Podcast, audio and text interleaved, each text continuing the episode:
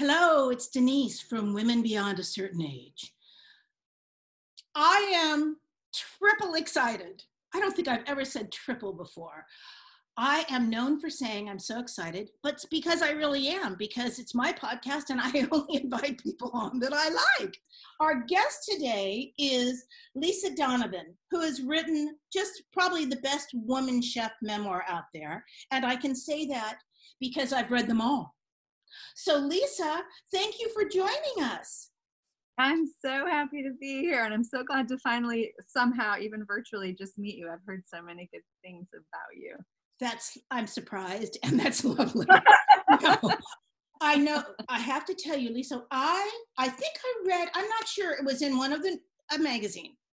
I read about your book. I ordered it from Amazon. Then I went on Facebook and said to my network. I said, Who knows Lisa Donovan? And Tammy Cook was one of the first people. She said, Oh, I know her. And I said, Okay. And then I went to your website, and several other people said, Denise, you can go to your website. There's an email there. And again, that's when I said, Oh, I'm so surprised. Thank you so much. Oh, good. So that's how I chased you down. And I had tried to reach your publicist, and then you put it all together. So thank you so much. Oh, I'm so happy. And I think Ken Foster uh, also had something to do with it as well. I feel like so. I'm glad that we got Perfect. we got we got it together. It's perfect.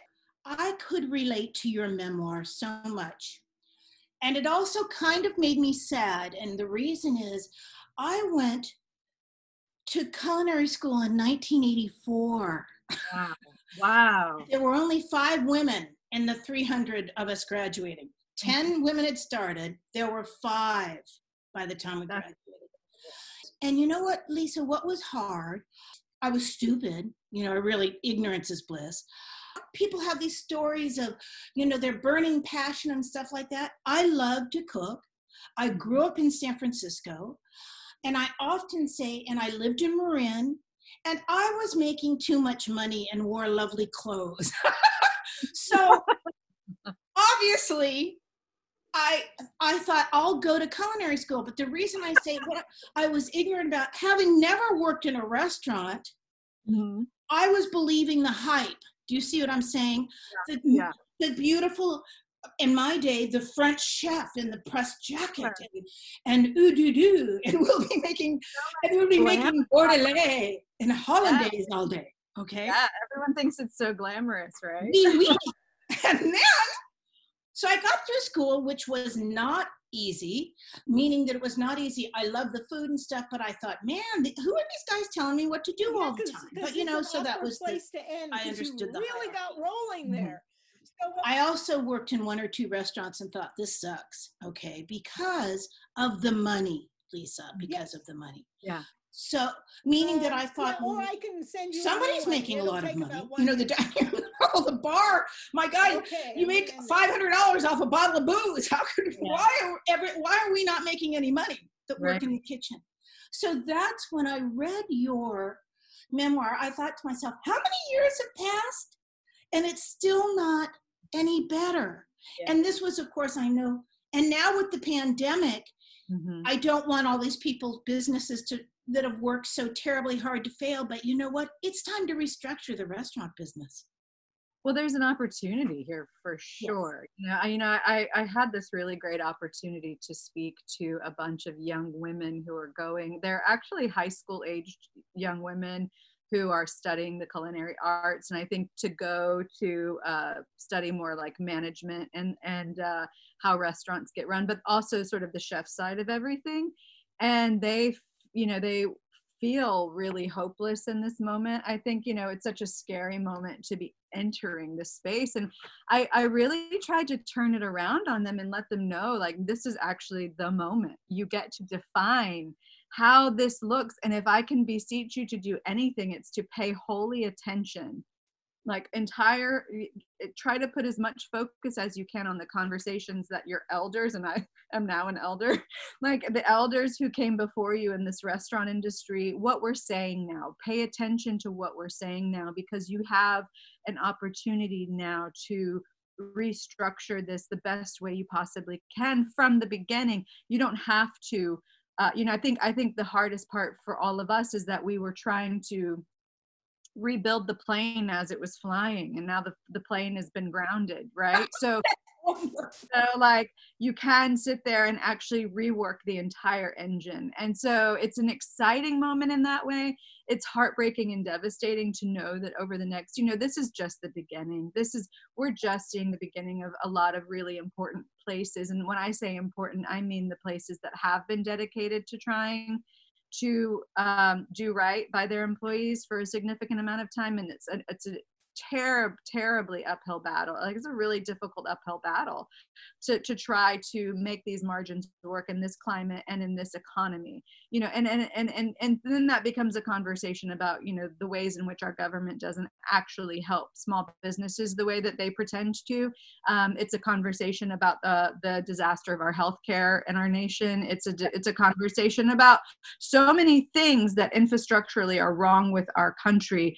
Um, restaurants can't be wholly responsible no, for changing these things. And so I think once we begin to have conversations about the ways in which restaurants are markedly fucked up and don't take care of their people, we have to start having conversations about why. And that that that becomes a bigger conversation about healthcare and the way we value family uh, you know families in this country. Um, i think it, it becomes a much bigger broader conversation about you know when I go and look at, I have friends who have restaurants in Paris and uh, in Sydney, Australia, and in New, New Zealand and in Copenhagen, and they are able to do things in their restaurant simply because they live in economies and governments and political structures that value and take care of their um, their cultures better than we do, their communities better than than we do. So you know there's a it's a big conversation and it's i think yes it's a very hard moment for restaurants right now in particular but i i think restaurants are always the canary in the coal mine you know because it is uh it, it's we are boots on the ground people. We are definitely the the you know the middle class that has also this sort of cachet of being attached to a, a bigger um, um, you know more pop culture um, celebrity culture um, that affords us an opportunity to say look this doesn't work. Like look at how broken this is. So yeah incredible incredible moment right now. Um, hard devastating moment but i think one that's gonna you know could potentially yield some really beautiful change i hope. I hope so too. And yeah. everything you said lisa here what so i got out of school decided I could not stay in San Francisco where I was born and bred and lived. Mm-hmm. But also, I was 30, uh, three years old, and I thought I need because my this is Lisa is an example. I never lived in a property mm-hmm. in Marin County or San Francisco that my family didn't own. Mm-hmm. Wow. I, I mean, it just that's how we were. That's who we were. I'm uh, so my father did it to protect us and also to control us. oh wow! Oh wow! Let's be honest with that. I loved him. okay, that's a whole. You know, uh, I discussed all that with my therapist. We don't need to bore you with that now. But I'm just saying. So I ran away from home. Okay, mm-hmm. like 33 years old, moved to Los Angeles. Also, San Francisco was already overrun with people that had just graduated from school, uh, mm-hmm. from culinary school. So I mm-hmm. moved to LA, totally different world, loved it, and got a job because I worked in one or two restaurants. And really, Lisa, my gut, I just kept thinking I worked in a pantry of one place and it was so awful. And, and I worked oh, wow. in a fancy, fancy restaurant in Malibu. in the in the morning, I'd have to beat the cages with the broom to get the rats away. Do you know what I mean? It was, right on the ocean. And, and I would say to people, I, I would just say to the the owner, who of course drove, uh, you know, like a Bentley or something, I'd say, you know, you need a, we need. I was, prob- I'm sure they hated my guts. I was like this kid out of school. I said, we need to have the road. we need an exterminator. And the guy like said, Andrew is, yeah, saucy little bitch. And anyway, so we went into catering, Lisa, because I got a job in a great catering company and they were on yachts and it was beautiful. Do you know what I mean? I love the water, the and they were celebrities. So they had the money for good food. Do you see what I'm saying? Mm-hmm. Instead of the Ritz cracker and cheese, they Yeah. would actually pay for some beautiful food. Mm-hmm. Well, the executive chef had a cocaine, serious cocaine problem. I knew he would fall apart before the holidays, and he did, and I got his job. And the only reason I got the job was because I was very organized. It's not that I was the greatest chef, but I've always been very organized. Mhm. That's half of the that's half of the struggle You there, know, right? I was a nursery school teacher. So Yeah. before I went to culinary school too. So I knew, you know, kitchens are really, to me, the funnest, one of the funnest places in the world. You know what I mean? With all the, I, and one of your quotes that I'm going to read later. But to make long story short, so I'm trying to tell you. So I got the job. I negotiated, never a problem with that. Negotiated a salary, got this. I had benefits, but of course nobody else in the kitchen did. Right. I was the white girl. I got it, but not the boys. All these 11 men that work like dogs for me. Mhm. And so when I was reading your book, when you decided that you, when you asked for a raise, and I want you to tell that story, but what happened is I started using as the holidays were coming. So now we're going to have 60 parties in 30 days. Do you know what I mean? And Mhm. so on November 1st, that was the day I said, you know, everybody in the kitchen needs a raise. All the boys need a raise. And the general manager said, whoa, whoa, whoa, whoa, whoa. Oh, no, we can't pay 50 cents more, you know, that kind of stuff. Yeah. And then when his partner, the silent partner in our catering company, drove up in his new silver cloud Rolls Royce that probably cost $280,000, they had stolen the money from the stock market. I mean, it's so shocking who these guys were. That mm-hmm. when I was asking for a dollar more for each of the boys in my kitchen, I mean, you you would have thought I'd stab them, Lisa. And that's when I thought, mm-hmm. this is just fucked up. Do you know what I mean? Now, I worked with them for several years. I did the best I could. All those boys got raises. They, you know, they got. Uh, we Mhm. contributed. We gave them, I think, a hundred dollars a month in those times to their health care or something. But it was an uphill battle. It was an Yeah. uphill battle. Yeah, I mean, and that even sounds really progressive. I mean, that this was the '80s, you say. I mean, that's the all of those things were are progressive for for now for today. You know, Like, which is so shocking.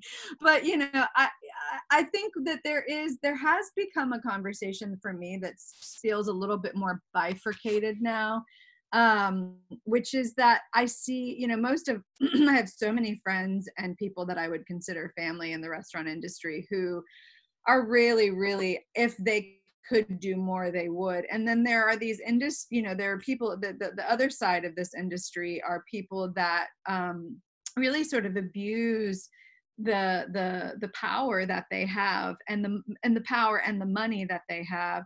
And i think for me it started to become um you know it started to become really transparent uh and frustrating. And you know i was having to sort of grapple for these raises from either either myself or my staff and um you know with this real distinct realization that a pr company was being paid uh, through the nose every month to So- make us to make us more popular. And i'm thinking the whole time if you would actually just fucking pay your cooks a living wage and and give us a sustainable kind of lifestyle we would work so much harder and so much better for you.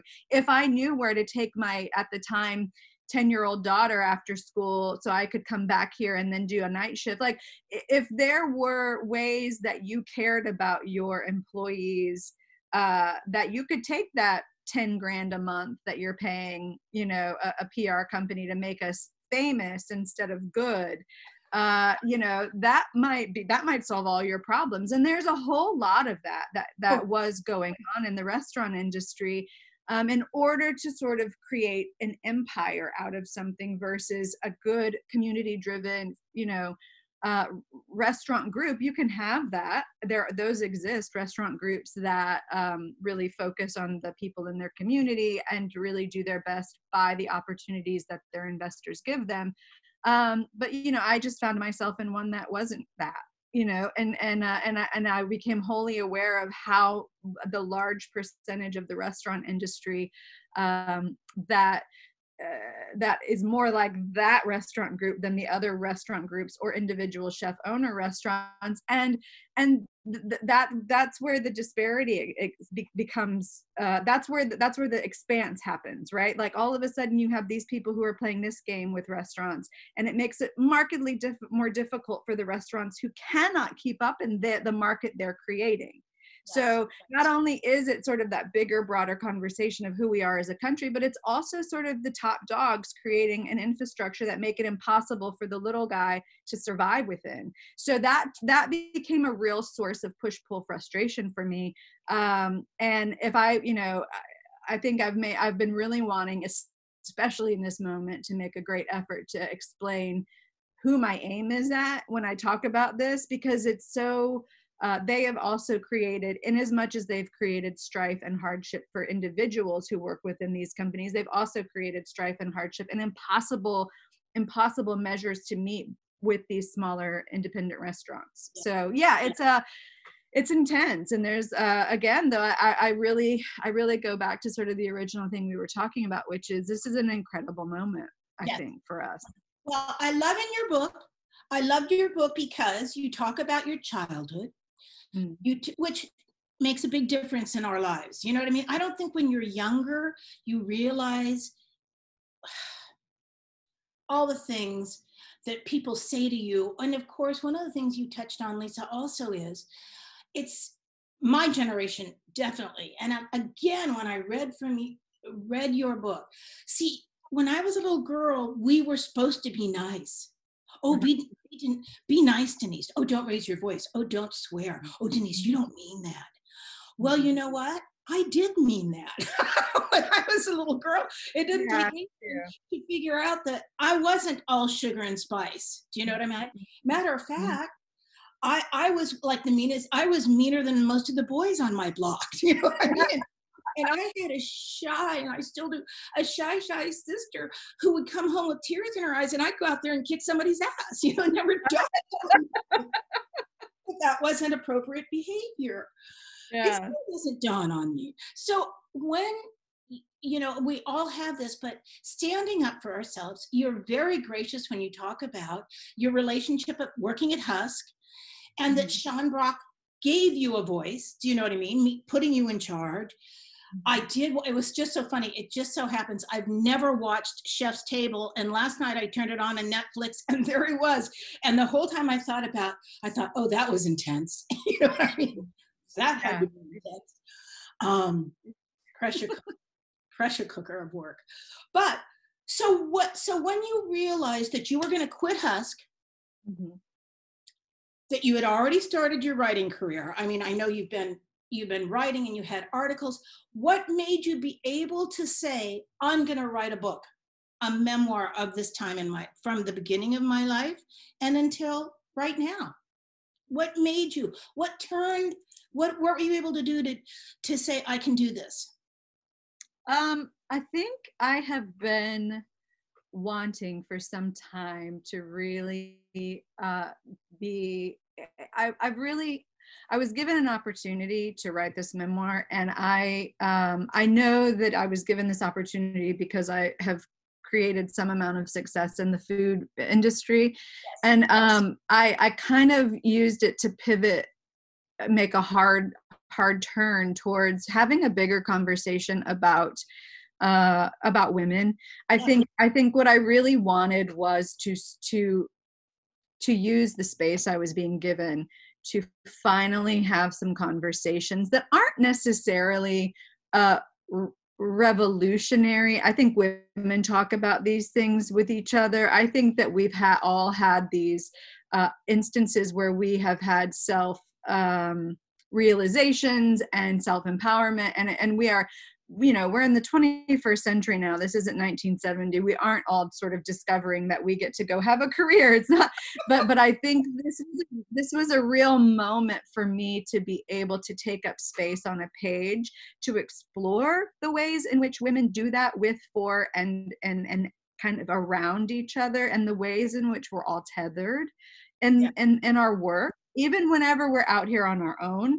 And i think for me the exploration was far more about the, the conversations and the experiences that women have in these spaces than it ever was about me just sort of as an individual. And i think every time i was trying to explore a time and a place it was it was either an inward exploration of me trying to sort of figure out how i had to pivot because because uh because frankly of uh you know misogyny and and because of the way that the world is built against women and against people of color and the ways in which we are built you know it is built for us to fail. And so i wanted to explore the ways in which i had to maneuver so many things that weren't even um you know in some cases could have been seen from another perspective as a kindness but to me i saw it as uh, I had to I had to pivot. I had to change course. I had to change the shape of how my life looked because of something that existed there that wasn't of my making, um, of an expectation or an opinion or a, a, a perceived um, um, intention. And so I, I think for me, I really was trying to have a bigger conversation about the ways in which women move around this space. And um, and i saw that the way i could do it best was through this conversation of being a cook in the kitchen. You know i had successes i had opportunities i made my choices. There was a series of decisions in my life that afforded me um, both successes and failures. And so and i am and i'm just never one to blame or indict anyone for anything in my life that may have gone wrong or right. I like to take credit for both. And so I'm very careful in this book to not necessarily say, you did this to me, but versus what I really wanted to show was just the nature of things. Um, and the way that women respond or have to respond or sometimes get it right and sometimes get it wrong and so and also the ways it brings those women who are doing that work together. So that that to me was the bigger heart of this book was trying to talk about the ways in which um, women and all of their sort of independent you know efforts and um, attempts to build lives for themselves end up kind of coming together in this really beautiful way. Um, and, and so yeah like that's sort of why i was ready to do it because i wanted to start exploring culturally um who women are for each other and who we are for ourselves. So you know i i feel like there were some details there that had to be included from the kitchen spaces um that i was happy to i when i read it and I read it like in a, I just took two afternoons and I thought, oh, I'm going to go back to Lisa Donovan's book. I read it as a book of a woman who explored herself. Do you know what I mm-hmm. mean? In every sense of this, you all of a sudden you realize that you had, and I think that what you were saying, not blaming other people, is true. When you take responsibility for yourself, mm-hmm. you have to know who you are do you know what I mean? And that creates boundaries right. and limits. Right. And so you fail, okay.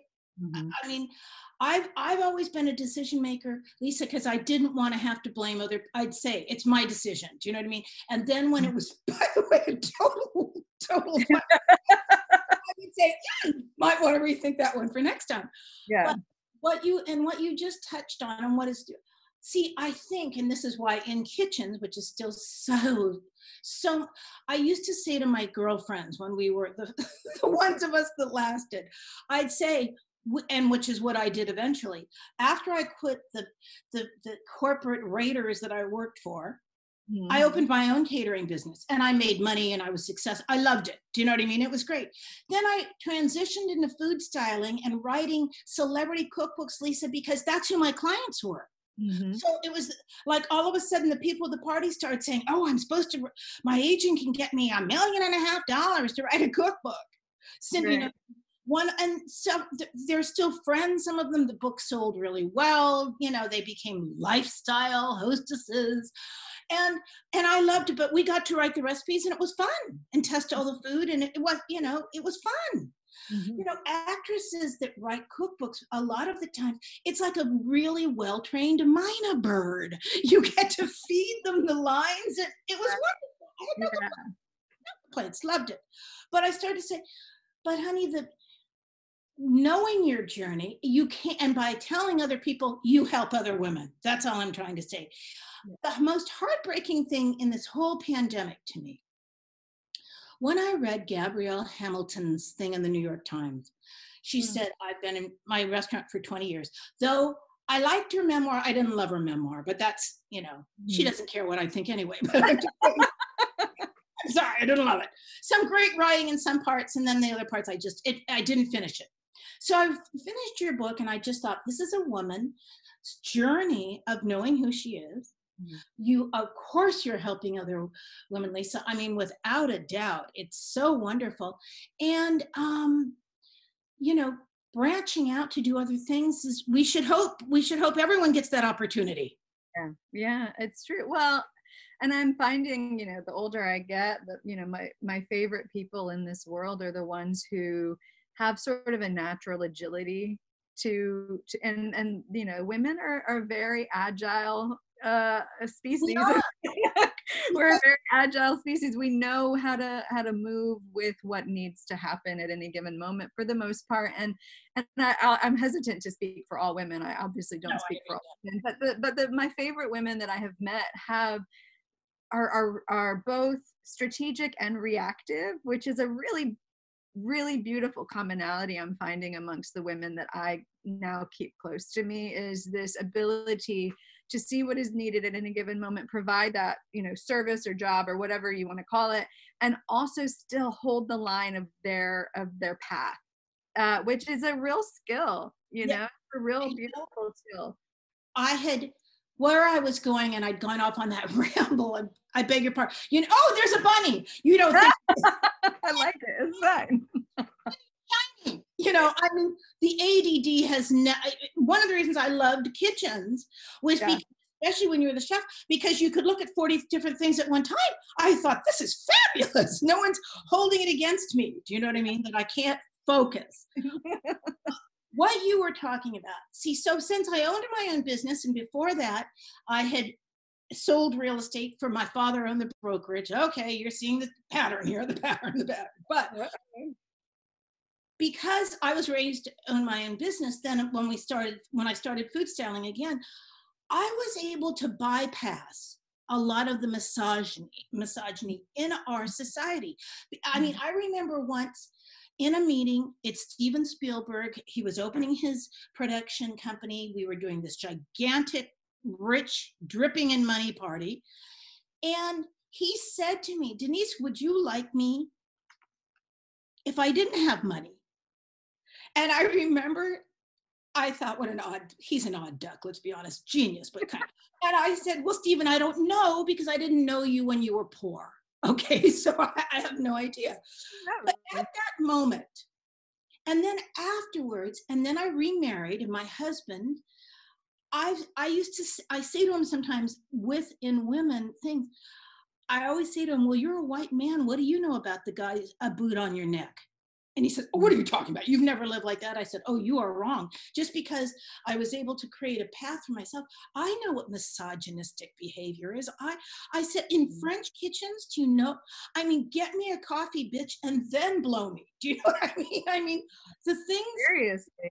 It was horrendous. I can't imagine the 80s. I can't oh, I can't even. And there was no such thing. there were no resources. Do you know what I mean? And so you I just mean, even whenever I look at like television programs that I loved from the 80s, I'm horrified. I'm like, oh my God, how are we talking about this like this? Like, thank you. And that was how we're all conditioned to just sort of accept our our place, you know, and uh, it's, it's shocking. shocking. It's shocking. But and, and that's when we have come so far. Yes. But the but the but the but the the, the, the, the pieces are still there, you know, and people still, the foundation of that still exists, you know, and we have to keep chipping away at it, you know. I, ha- I, I it's just I just guess, I guess, Lisa, it's 2020, and I, I thought we'd be further along. That's just for me. Do you know what I mean? As I, I thought women would be further along, um, but you're right. We have made changes. Do you know what I mean? And well, it's getting better. That kind of speaks to something too that was perplexing to me at 24 whenever you know i moved to nashville and took that first job teaching at the high school i I think it took me a minute to realize I I don't think I was naive. I think I was believing what was told to me, which was the world is yours. You can do whatever you want to do. And I went in there, but it wasn't necessarily true. It was probably more true than it had ever been historically in the United States, but it really still wasn't true. And that when I went and took this job and was faced with this headmaster who legitimately looked me in the eye and told me that because I was a single mother, he didn't want to give me the job because I would be a bad influence for the girl students. Sorry. And then I had to take the job anyway. Yes. And then for a whole year, he, you know, Uh, harassed me about my wardrobe, which was by the way, very fucking stylish and cool. like, but I never wore anything. Like, I wore a jean jacket and good slacks and good shoes, always good shoes. And I, like, they would take me to task about the jean jacket because it wasn't professional enough. And so there were these like small, you know, little grievances constantly because he didn't want me there as a single mother. He actually said to me, it would help me give you this job if you could come up here with a serious marriage proposal. and I like, are what fucking year is this? Are you serious right now? And then I realize as I make friends, you know, there's a lot of young teachers, um, you know, we all go, you know, commiserate after work. And, you know, I touch about part of this in the book and I realize like not only did he give like there was this one gentleman who was a little older than me but had the same degree basically zero teaching experience just like me and um, was given this the, the, i think he was uh, i can't remember which which which uh, which department he was in but he was given the job at probably $10,000 more a year moving expenses paid all of these things paid and I literally was waiting tables until like the week before because I had to pay for moving, I had to pay for, you know, like all of these things that were just sort of like, no, it's not, the world is not set up for me to walk into it and do what I need to do. I'm still having to deal with assholes like this who who think that I owe him some like uh, answers about my personal life, about my decisions, about who I am as a person. Like, uh, so anyway, it, it was. I think it was shocking to me that I I I thought we had come farther. So just to speak to like that whole like yes we've come this far, but also have we? Like you know we're still having to have these conversations that I never thought I would have, and I spent 20 years building a career not denying it, but sort of trying to put it in its place, trying to be like this is not a, like I'm gonna I'm gonna succeed regardless of this shit and move forward. And then you get to a point where you realize, okay, you know what? Hold the fucking phone. I know. This actually a lie. This is all a lie. And I am now doing the women behind me a great disservice by not just saying out loud, bullshit. I'm calling the bullshit so that you guys understand that when people tell you you can show up and if the world is your oyster, these are the ways in which you're still probably going to have to spend immense amounts of emotional energy and labor sitting in front of a bank executive convincing him that you're just as good and smart and capable and that your your P&Ls and your your your your your um your um what the hell is the word I'm looking for? your business plan to to get the business loan that you want is probably even better than the tattooed chef with the big ego who's going to walk in and, and convince him that like he can do better and he's going to get the loan like when you look at loan small business loans for restaurants and then you um break it down to like how many women get those and then you further break it down to how many black women get those. Oh. it's atrocious. The numbers are atrocious. And so part of this too is also like unless white women can start saying this shit out loud and just finally saying like look this is all of the shit. I can't even imagine a black woman getting into this room so as fucked up as was it was as it was for me I you know I'm still in the room fighting for my my opportunities and I don't even see black women in that room. So there's the there's like a whole there you know the the the none of us are free unless all of us are free conversation comes up all the time and even though I feel like at my core I'm having rote conversations um they're still they still apparently need to be had. I said have i been living in a bubble for 40 years that i did not realize how awful racism was but i was a child of the 60s and then i seem to have gone about my life for 30 or 40 years and not worried about anybody else but me. I'm not proud of it but i know now that if if women don't do something about black lives matter we're the ones that are going to have to make these changes. I just feel like it is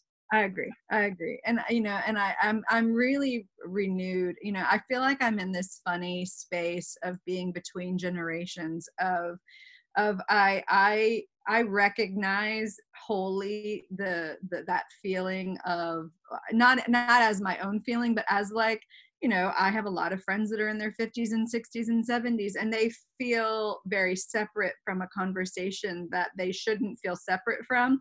And then I'm, I'm sort of eh, bridging this gap. And then these younger women who are in their 30s uh, and early, especially in their 20s, who they are living an experience and and have a language that we just never had growing up or being raised in. And uh, none of that is ex- you know uh, apologist or as an excuse but i feel like i'm in this really privileged uh, position of like the white women culture of like these younger women and these older women and these older women trying to really understand the language of it all but also understanding that they have you know been just sort of building their lives and uh, for whatever reasons not paying attention to the other conversation. And then these younger women who have been wholly aware of it. And I fall somewhere in, in the middle of all of this. And so I feel like it's been a real opportunity for me to sit in that space between these younger women whom who I am learning from every single day. Absolutely. I am I am galvanizing my own my own like weaknesses from like I I take time every day now just to recognize like what I don't know and how I politically don't need to be speaking about anything because I don't have the tools, the language, or the intellect for in this moment because it has become something uh, so much more momentous than it has ever been before. And the ways that i think that the, we were talking about the restaurant industry has a real opportunity here i think it is the same way with our conversations about how we're handling race and in our country. And so I feel a great privilege to sort of be sort of in this middle space um, uh, of, of of white women in our in our country where I I am learning so much from these younger women who have a language and an education in some things that I'm even lacking. So I know that it's lacking in women who are uh, ahead of me in age. And so I have by the you know by the very good uh, advice of a very dear uh, woman whom i respect in nashville i've just sort of decided in this moment that you know i'm going to take a seat and listen wholly to these younger women who are coming up with a much more informed idea of race relations in our country than i even have. So i think it's really important to be active but to also be actively listening to sort of what we don't know. There's so much we just don't know. And that is uh, something i as a person take full responsibility of. But I, I also like to say like uh, the the histories we were taught were so far from truth. And so i at 42 am just having uh, and I consider myself fairly well read. I'm not very well educated, but I consider myself fairly well read. But in this moment for me, it feels wholly like the most important thing I can do is uh is is learn what actually is you know some hard truths that i thought i understood but i don't really understand the layers of that. And then i think that helps you open up a, a bigger conversation that you get to have with yourself and then the people uh, older than you um, that are also grappling with it probably in far bigger measures. So i feel like i'm in a, a funny space of being Gen X and having these much younger women uh, come up under me that I have so much respect and I value their voice so much. And then I have this connection to uh, an older generation of women who I think are hungry for the same thing, but it might feel a little bit harder to to undo um, the the things that they've been. Well, you know, I agree, country. but I'll tell you what else. When you say that, Lisa, I'm angry. Yeah. Okay. I'm angry that I was taught that I took history for 12 or 14 years and it was yeah. all bullshit. Same. Okay. Yeah. That it, that it had that I wasn't told the truth mm-hmm. and that it was so i mean that's a big conversation we don't one of the things i think the most shocking thing to me lisa and i've been doing the same thing i've been trying to listen i've been trying to learn i've been yeah. cindy and i always we have young women that would come to our food styling workshops and we would learn so much from them do you know what i mean they're like yeah. babies and then they would yeah. say something and i'd think i never thought of that you know so it was wonderful. But and I coming up are remarkable. It's My remarkable. and I'm grateful. And it's supposed to be that, you know, good. Yeah. But I will say this when I found out after World War II that black GIs couldn't get the GI loans that mm-hmm. white soldiers got. Mm-hmm. I mean, that was only in 1946. So mm-hmm. it all that? But you can't build wealth, generational wealth, or get a foot in the door if you can't even own your own home real estate was such a big thing in my family is this they were both my parents dirt poor immigrants who realized that if they could scrape enough money together to buy land that they would change the dynamics of their life and their mm-hmm. children's lives but i'm that's just shocking to me that i've known so little the truth about history in my own country very same and i mean i think the conversation about generational wealth is such an important one and you know i mean i know my frustrations as a white woman in this world and the ways in which i've been treated by potential investors and potential bank loan operators that is still going back to the original conversation i am i'm in the room still and there are people that can't even get in those rooms and and that you know i think i'm so grateful for this moment of uh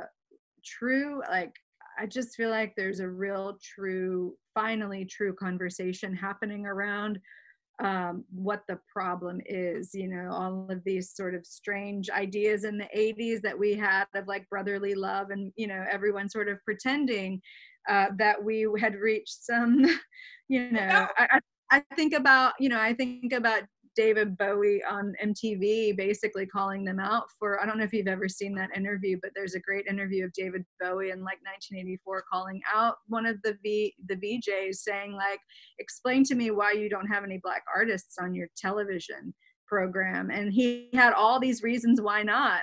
I think we're kind of getting down to sort of the nitty gritty of like this systemic problems that have kept so many people from building for their families not even we're just talking about survivability you yes. know? I mean, we're, we're talking we're talking about how people have been able to survive in this country much less beyond fucking mtv you know? So, so uh, you know i think it's I, this moment is intense this moment is uh, timely this moment is um, so hard in so many ways, but it is, I think, an opportunity for us in this country to really straighten some shit out finally.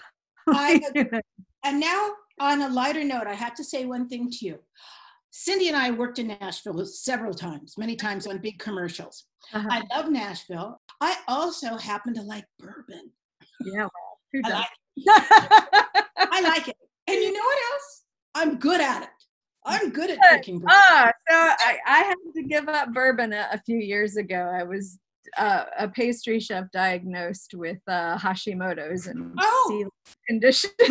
Hashimoto's also. Yeah, it's uh, it's gotten pretty bad. I can't have bourbon. I can't have. I can't have so many things. But bourbon was a good friend of mine for a long time. Um, I went to an in, into a woman who just does old lady thyroids, and mine has gotten better, Lisa. So I hope, you know, it, it, but there is a whole management. I know exactly what you're talking about. Frustrating. I can't wait to get to, uh, a, you know, I, I don't know if it'll ever happen because I've crested to now celiac condition, but like, oh, I see. Okay. Uh, yeah. So I hope, I hope, I still dream of baguettes in Paris and, you know, profiteroles and. I know. Honey, do you remember uh, it was like out all the times that Oprah has shown that she's dieted and then she fails and then she diets.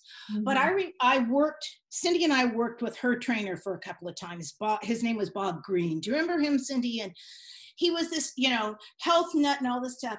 But after a big conversation where she'd lost some weight, they were in an interview and he said something about, oh, you're doing so well, blah, blah, blah. And she turned to him in this voice that could have Linda Blair needed for the exorcist said, sometimes you just need to eat some bread. and we were, I was backstage. It was being filmed here in LA. It was his special. She was trying to launch him. And I remember everyone in the audience kind of went, ooh, you know, because her voice, it was frightening. But that's the problem with bread and gluten. I know. And Hashimoto is a tough one, honey.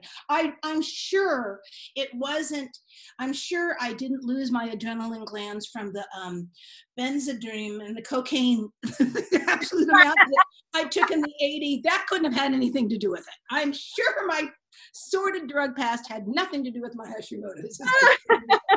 but it's way more fun to think it did. How about that? Mine has gotten better, so I just want you to know. Also, and this is one of the things, all of it gets a little better as you get older. And I mean that in the other things fall apart, but women with hormones and menopause and stuff, a lot of the horrible shit goes away once you're through menopause. It really does. 40s, I don't think anybody, why don't women ever talk about how fucked you're going to be in your 40s oh yeah and the depression. And and you still have i mean this is getting into i really just want to talk about your buttermilk pie and your bourbon and your bourbon uh but butterscotch pudding. I read that and i thought okay now just a minute. Yeah. i can get to nashville. Yeah. Um, but honey a lot of things you know other things come up but i will tell you this if for the future the 40s I went to a doctor in my 40s and I said to him, you know, God, I get, I can be, I have a wonderful life and yet I'm depressed. You know, I mm-hmm. can feel in, I go to sleep, um, you know, Gidget and I wake up Joan Crawford or Bette Davis and True. it's like the black cloud of Calcutta shows yeah. up in my head at nighttime. And, and he was a male doctor who looked at me and said, you know, you need a hobby. Oh, fuck huh? you.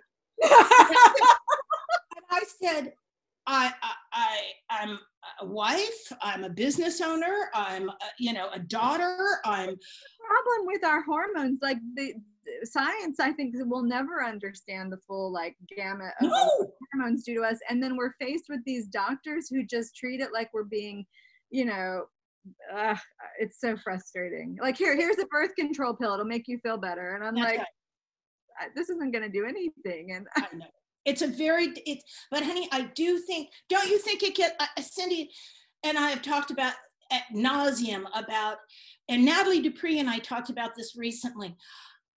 I think women the depression gets better as we get older. It lessens. Whereas men who may never have been depressed they get mm-hmm. more depressed as they get older. And it's all hormone.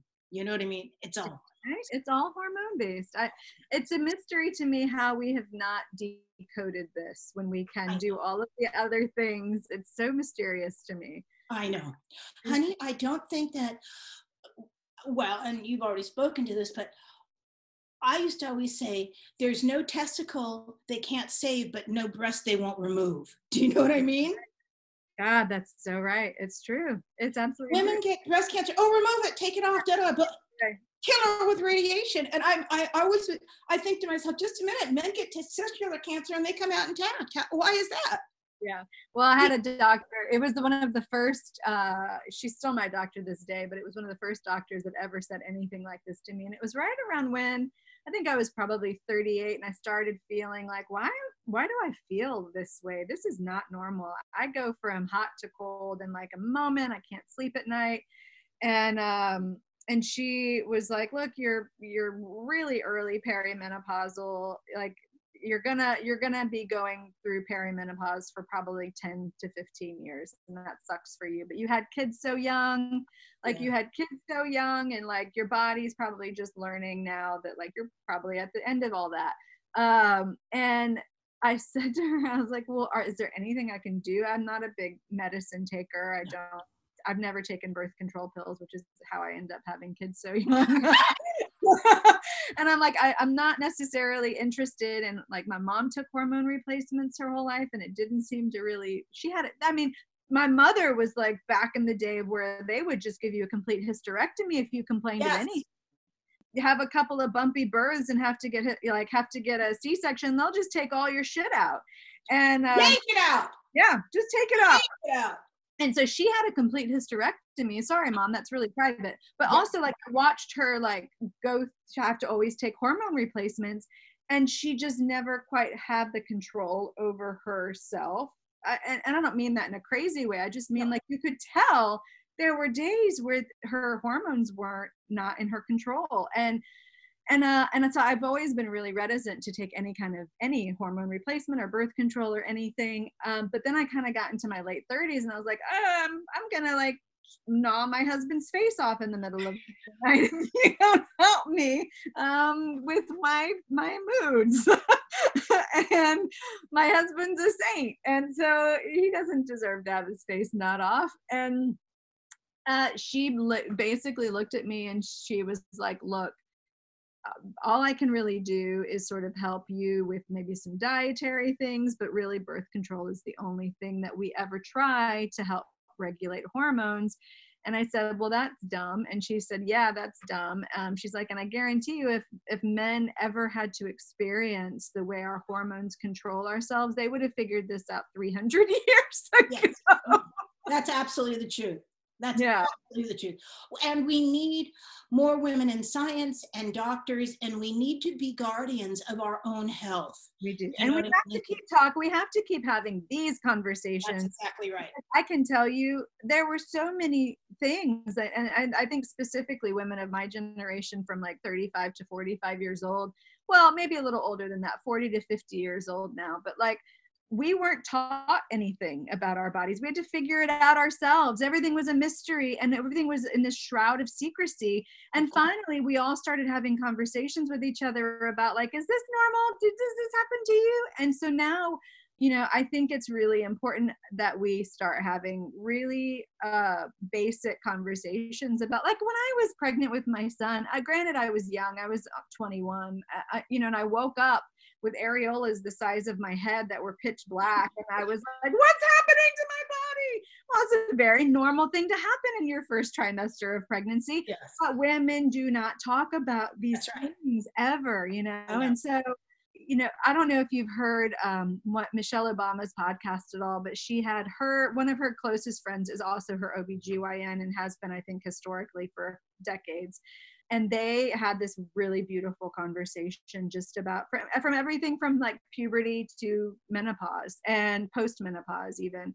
And uh, it was a really beautiful conversation much like this of just like our bodies and all of the uh, things that we don't even know to expect. And it's so refreshing to just open a platform and open a forum to have these conversations. And i i hope more women you know are doing that with each other because it's it's a life-saving thing for me to be honest at this point oh absolutely this mm-hmm. was my inkling i was only i was my early 50s and i think julia julia child was having her you know she's the 80th or it was the 80th or 90th birthday but whatever i don't remember which one it was because i was people all over were having parties for her.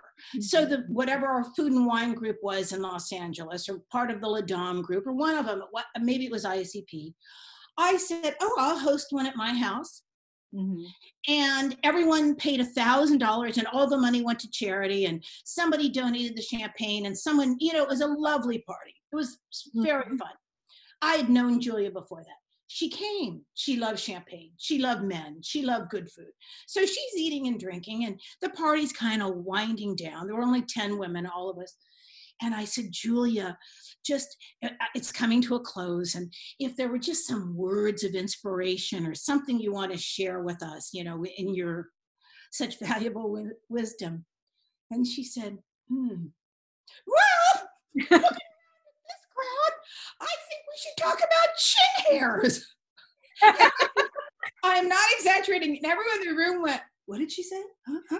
And we know, chin hairs. Oh, and at the time, Lisa, it was still too early for me. I thought, oh my God, the poor old thing's crazy as alone. Do you know what I mean? She's lost her mind. She's losing her marbles. God yeah, fast forward a few years later, mm-hmm. I remember the morning I got in my car. I think I looked nice. I'm going out on a sales call, you know, going to some studio. I looked in that rear view mirror and I thought a spider was crawling up my chin. I remember thinking, oh no, that, I mean, it wasn't, it wasn't, it was alive. And I removed it yep. and thought to myself, the real fear, of course, is how many days has it been there and how many people yeah. Well, it comes overnight. It like you'll wake overnight. Overnight, you'll have a four inch long chin hair. And you know, it's ridiculous to me. And uh, so me and my I have I have some really close girlfriends and we've dubbed this the left chin or wait, what do we call it? Left hair. Left hair is what we call it. And and so like it's become a verb because like it, it, we've all noticed that this left for us it all comes on our left side of our body, okay. the left side of our chin. And it all is kind of in the same place. and we've dubbed this moment left hair. And and so like we've all noticed that it happens about a week before our period you know, whenever you start to get burly and all your hair gets thicker, and it always pops out about a week before your period, and so it's sort of become like a, a, a, a you know, an adjective of like how we're feeling in the moment. How you doing? Oh, it's left hair time which is like like which means basically I'm in my worst way and I have chin hairs fucking popping up every everywhere in my face right now it's a magical it's a magical thing for women to be able to bond over this chin hair situation. Uh, it is. And Cindy has promised me that when I'm dead, she will come. I don't care. They can cremation. I don't care about anything.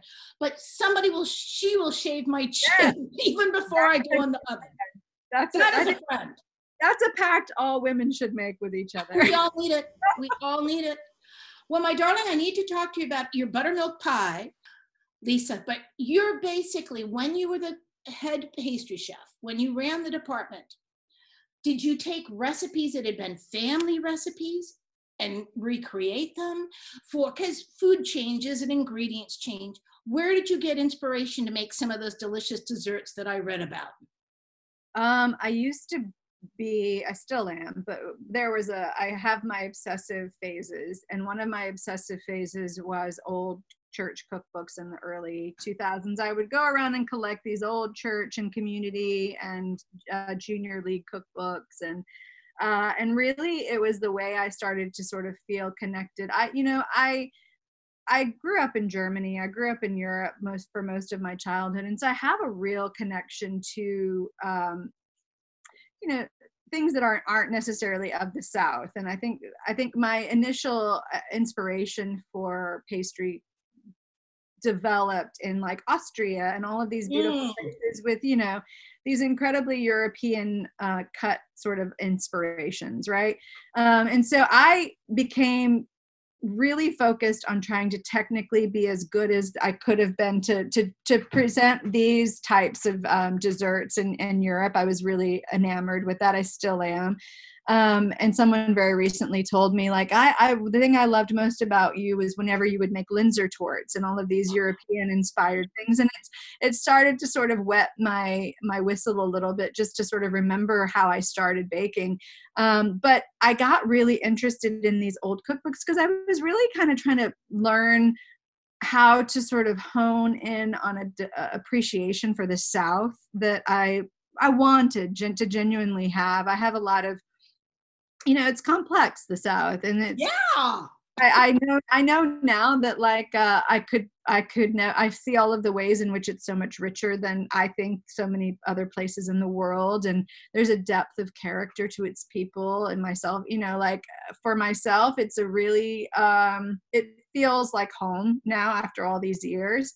So this was sort of my way of getting there of get, of getting to that place and i had not actually seen a, a buttermilk pie wow. a buttermilk pie specifically until i went uh, to work as the pastry chef for margot i had been her um, server. I had been a server there with her years prior, but when I went to work with her as a pastry chef after my stint at City House, uh, she had a, a, recipe folder for all of her bakers and cooks and stuff. She had very, uh, it wasn't rote, like she had flexibility, but she did have a, a, a she did have some re- and I mean this in the good sense of the word, some redundancies. Like she had her favorite. She was she's a community favorite, and so she's got her book of of things that she knows works, and you can pull from this notebook anytime. One of them was a buttermilk pie, and it was fine. I didn't. It was it's a good buttermilk pie there, and the way she makes it is really nice. It didn't get made very often, and I made it a couple of times, and I felt like it just needed some work um, and I never revisited it again until after I had been at Husk, and I I found a bunch of old recipes from old church cookbooks that were variations. So basically, eh, technically, what I usually do is I look at a bunch of different recipes and then I try to sort of create my own from all of that. And it takes some tweaking, and it took me about, you know, a good year to finally get that buttermilk pie that became the buttermilk pie where I wanted it and I, I haven't changed it since. It, there are variations of it. I can add, um, you know, I can add pumpkin puree oh. to it. I can add, um, I can add so many things to it. So there are ways that I've adjusted it, but the base recipe hasn't changed in a long time, and it doesn't really need to. It's it's pretty spot on. it sounds fabulous. I can't thank you enough, Lisa, for your time today if people want to reach out to us, they know they can at womenbeyond at icloud.com. And we really, really, we like people that will suck up to us and say things like, that was one of the best podcasts I've ever heard. And we, yeah, we like that. And we will have a drawing for your book, Lisa, so you'll know. And we have a drawing because your publisher was very kind and sent us one. So we will give that away to some lucky audience member. And I really, I cannot thank you enough. And I hope you'll come back next year and talk to us again. I would love to. And I know you're working on a screenplay. Well, I'm working on a few things, but I, you know, yes. you have to. You have, you have to have lots of, you have to have different things in the fire. Yeah, yeah. Good for having me on. This has been oh, really Thank you for everything you said today because you shared a lot of stuff that can be really helpful to others. Great. Oh, well, thanks for having me and letting me talk your ear off. It's been a mm, pleasure. You were wonderful. Thank you, Miss Cindy. Thank you, Lisa. Thank you, everyone. And again, womenbeyondacertainage.com. Okay, bye. Bye.